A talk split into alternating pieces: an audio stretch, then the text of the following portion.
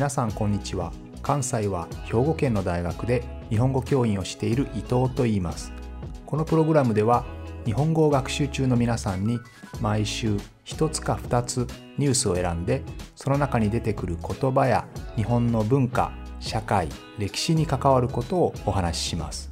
自然なスピードででもほんの少しだけ表現や文法を簡単にして話しますので皆さんが日本語そして日本を学ぶお役に立てれば嬉しいです。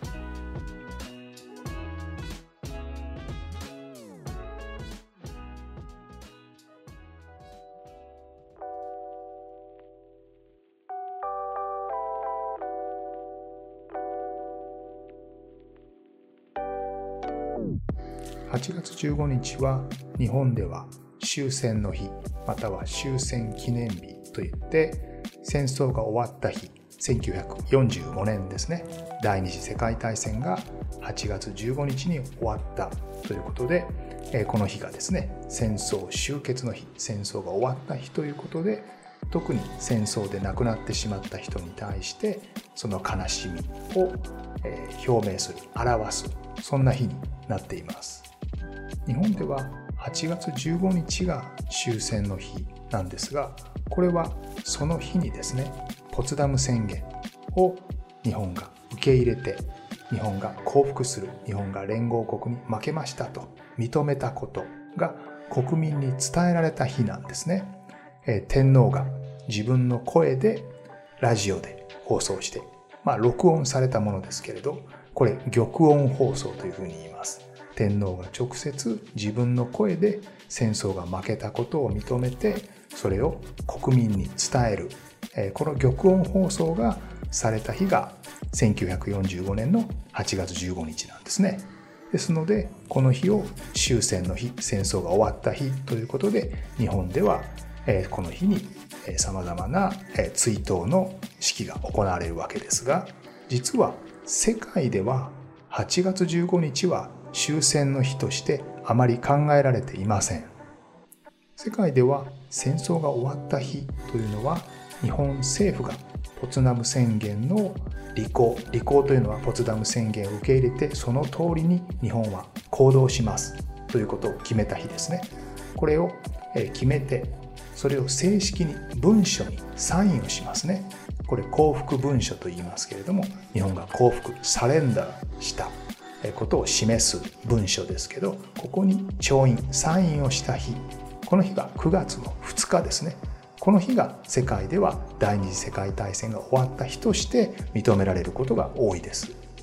日本では終戦記念日という言い方をしますがもちろん世界からは終戦ではなくて敗戦記念日ですね。日本が負けた日という認識も強いですしもちろん日本に支配されていた国からはですねその支配から解放された日ということで例えばですけど韓国では幸福説幸福というのは、えー、奪われた主権ですねソブレンティを回復した、えー、そういう意味で幸福説というふうに言いますしそれから朝鮮民主主義人民共和国ですねノースコリアですけどもここは解放記念日として祝日になっていますね。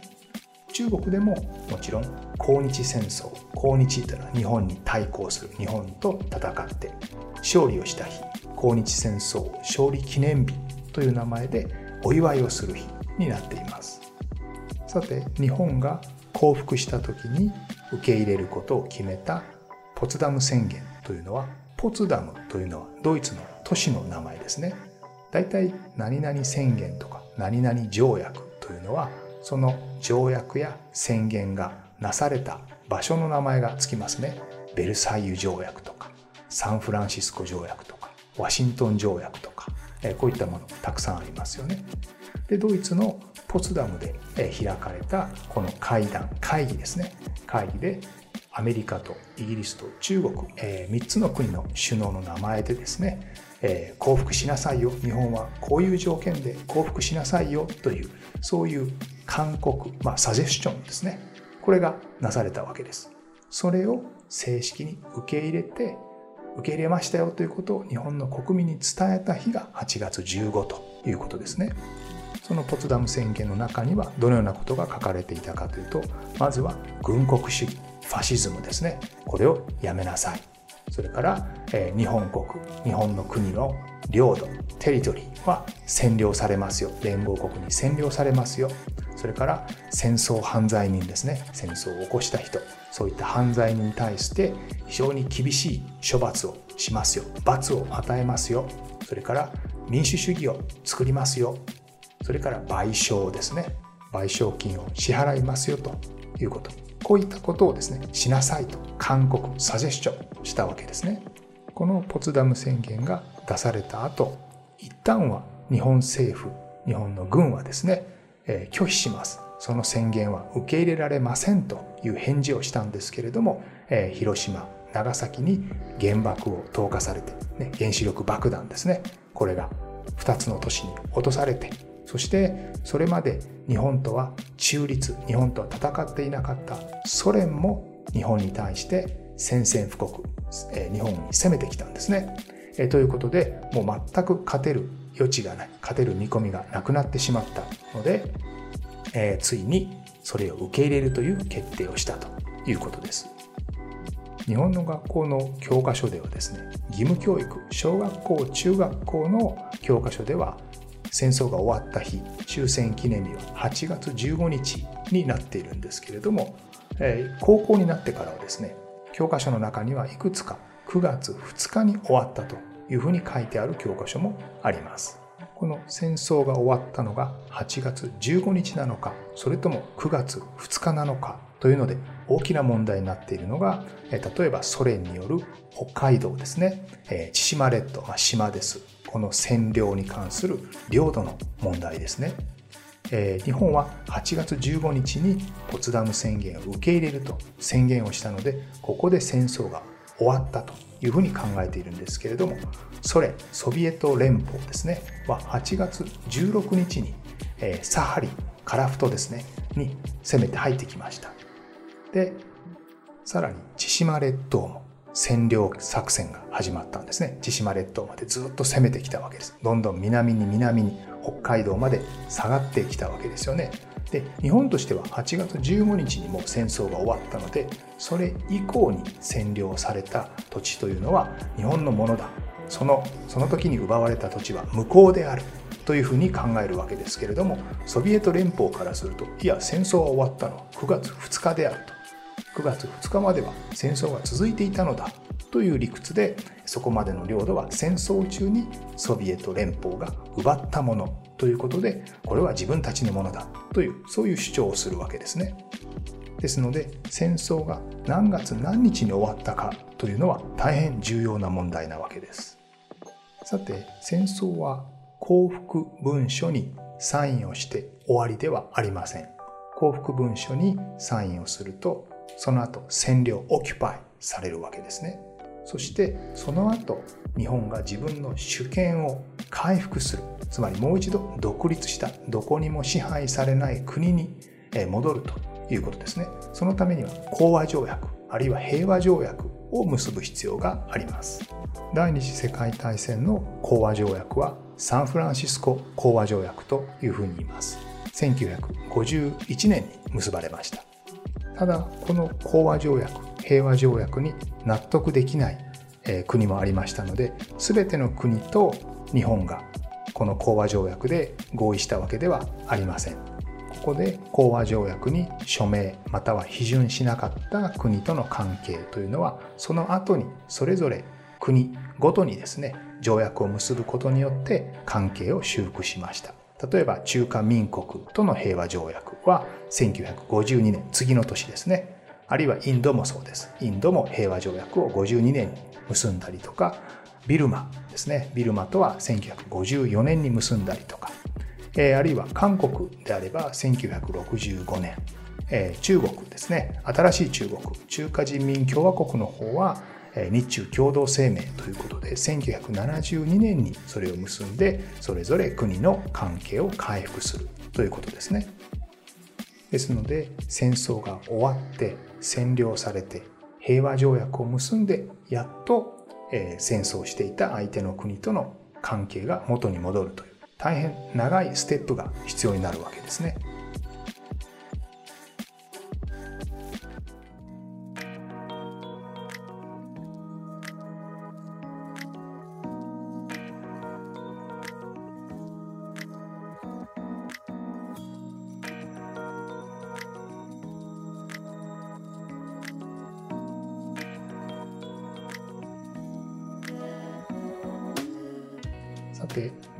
次また第2次世界大戦。世界大戦というぐらいですから大変複雑な世界の国々の関係ですね。例えば A の国と B の国が戦争する。そうすると A の国と仲間であった C の国も C と B が喧嘩になる。そうすると C の国と仲の悪かった D の国は B の味方をしてまた戦争に参加するといったですね、まあ、特に第一次世界大戦の頃はですね。こういったそれぞれの国の関係があって、え、本当はもっと小さく小さな範囲で起こるはずだった戦争がですね非常に大きな戦争になったわけですけれども、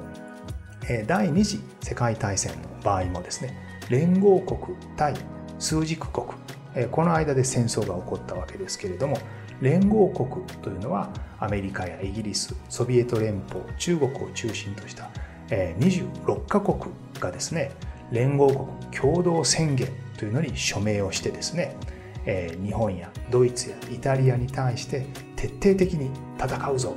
それから例えば私は戦争をやめたとか、えそういったことを途中でしない、ね、単独で、えそれぞれの国で、え私の国はもう日本と戦争しなくていいかなと言って一人だけ抜け駆けですね先にやめたということをしないということを決めたわけです。さて連合国っていうと分かりやすいですよ連合ユニオンですから、えー、みんなでまとまって、えー、戦争する。戦争の仲間ですよ。ということですがそれに対する国日本が入ってる方ですね。日本ドイツイタリアの3つの国を中心とした国々は枢軸国と呼ばれます。枢軸というのは英語のアクシス、えー、と訳されますけれどもこれはですね、え、扉とかあるいは車のタイヤですね。タイヤが回る時の中心になる軸のこと。これを数軸というんですね。何かがぐるぐる回る時何かが動く時の中心になる軸のことを数軸というふうに言います。で当時のイタリアの首相であったムッソリーニがですねベルリンとローマを結ぶ線ですね。もちろんベルリンはドイツの都市。ローマはイタリアを結ぶ。その都市の間の数軸。軸がですね世界の中心になる。このローマ・ベルリンの数軸を中心に世界が回るのだということを言った。この言葉に由来しています。この言葉をもとにして日本ドイツイタリアのこの国々の集まりのことを数軸国というふうに言うわけですね。この数軸という言葉は2002年にアメリカ合衆国のブッシュ大統領がイラクイランそれから北朝鮮の3つの国を悪の数軸国というふうに呼んで非常にニュースになりましたねこれらの3つの国は自由と民主主義の敵である昔のドイツイタリア日本のファシズムの三国の数軸と同じように悪い国ですよということを表現するためにこの昔の古い響きの数軸国という言葉を使ったんですね。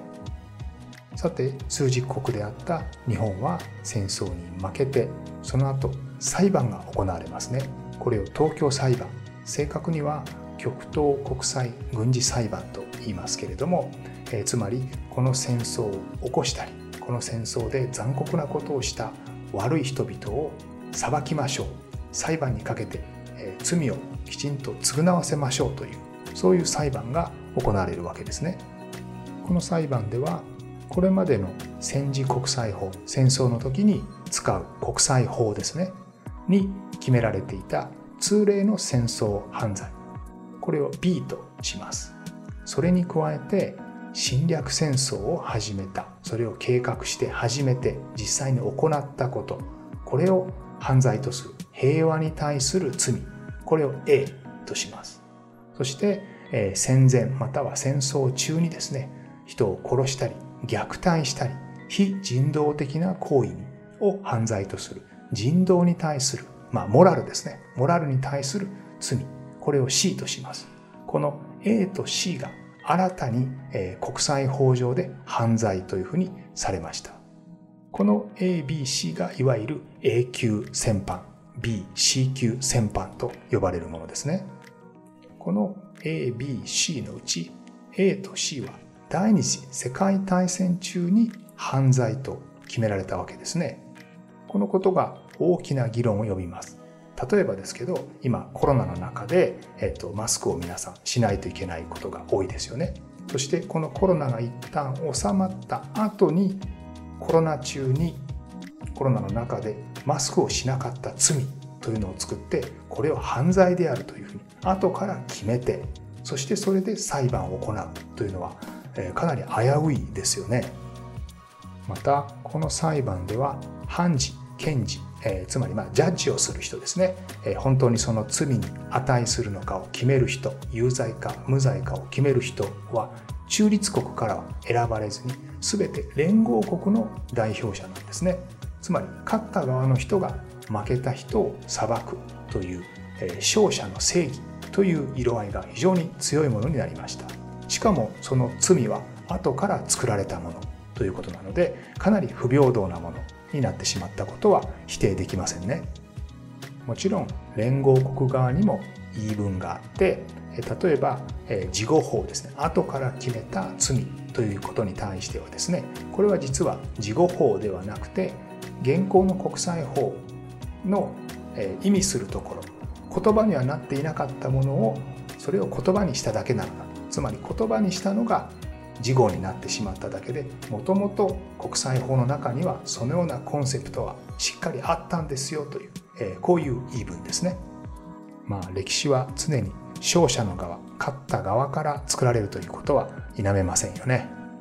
ところで最初の方に話した玉音放送天皇が自分の声を録音してそれをラジオに流したものを玉音放送というふうに言うんですが玉音というのは玉の音と書きますね。玉のように清らかで美しい音とか声のことを玉音というふうに言うんですが、これはもちろん、えー、天皇の声を敬ってリスペクトして、えー、そのように呼ぶわけですけれども、この玉音放送ですね、の効果というのは、えー、その当時、えー、日本がどれだけ天皇のことを崇拝していたか、リスペクトしていたかを、えー、表すものなんですね。通常はですね、戦争に負けました、えー、皆さん幸福を受け入れましょうと国の代表が言ってもですねそんなものは受け入れられないとですねまあいろいろな混乱反対が起こるものなんですがこの玉音放送をま聞いた後ですね、えー、人々がその幸福を、まあ、もちろん悲しいことなんですけれども、えー、としっかりと受け入れたというのはですねどれだけその当時天皇に権威があってえ天皇がこう神聖なものであったかということを一つ表しているということですね。もちろんその声が一斉に広がったラジオの力というのもありますがこのプログラムでは日本語を学習中の皆さんに毎週ニュースを選んでその中に出てくる言葉や日本の文化社会歴史に関わることをお話しします。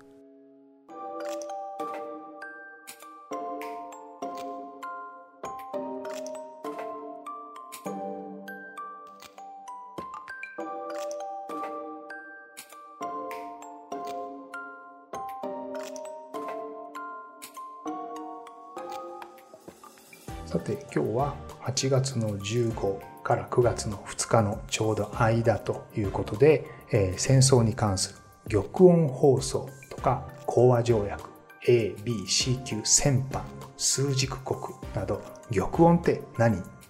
?C 級、B 級、A 級ってどういう意味とか、えー、数軸とはどういう意味？みたいな形で、えー、言葉の面からですね少し戦争を振り返ってみました。私は歴史の専門家では全くありませんがこういった玉音が何とか数軸って何ということをま考える言葉を考えるとですねその言葉の持つ歴史の背景みたいなものが見えてきてなかなか面白いですよね。考えさせられることが多いですよね。ということで来週もまた聞いてくれると嬉しいです。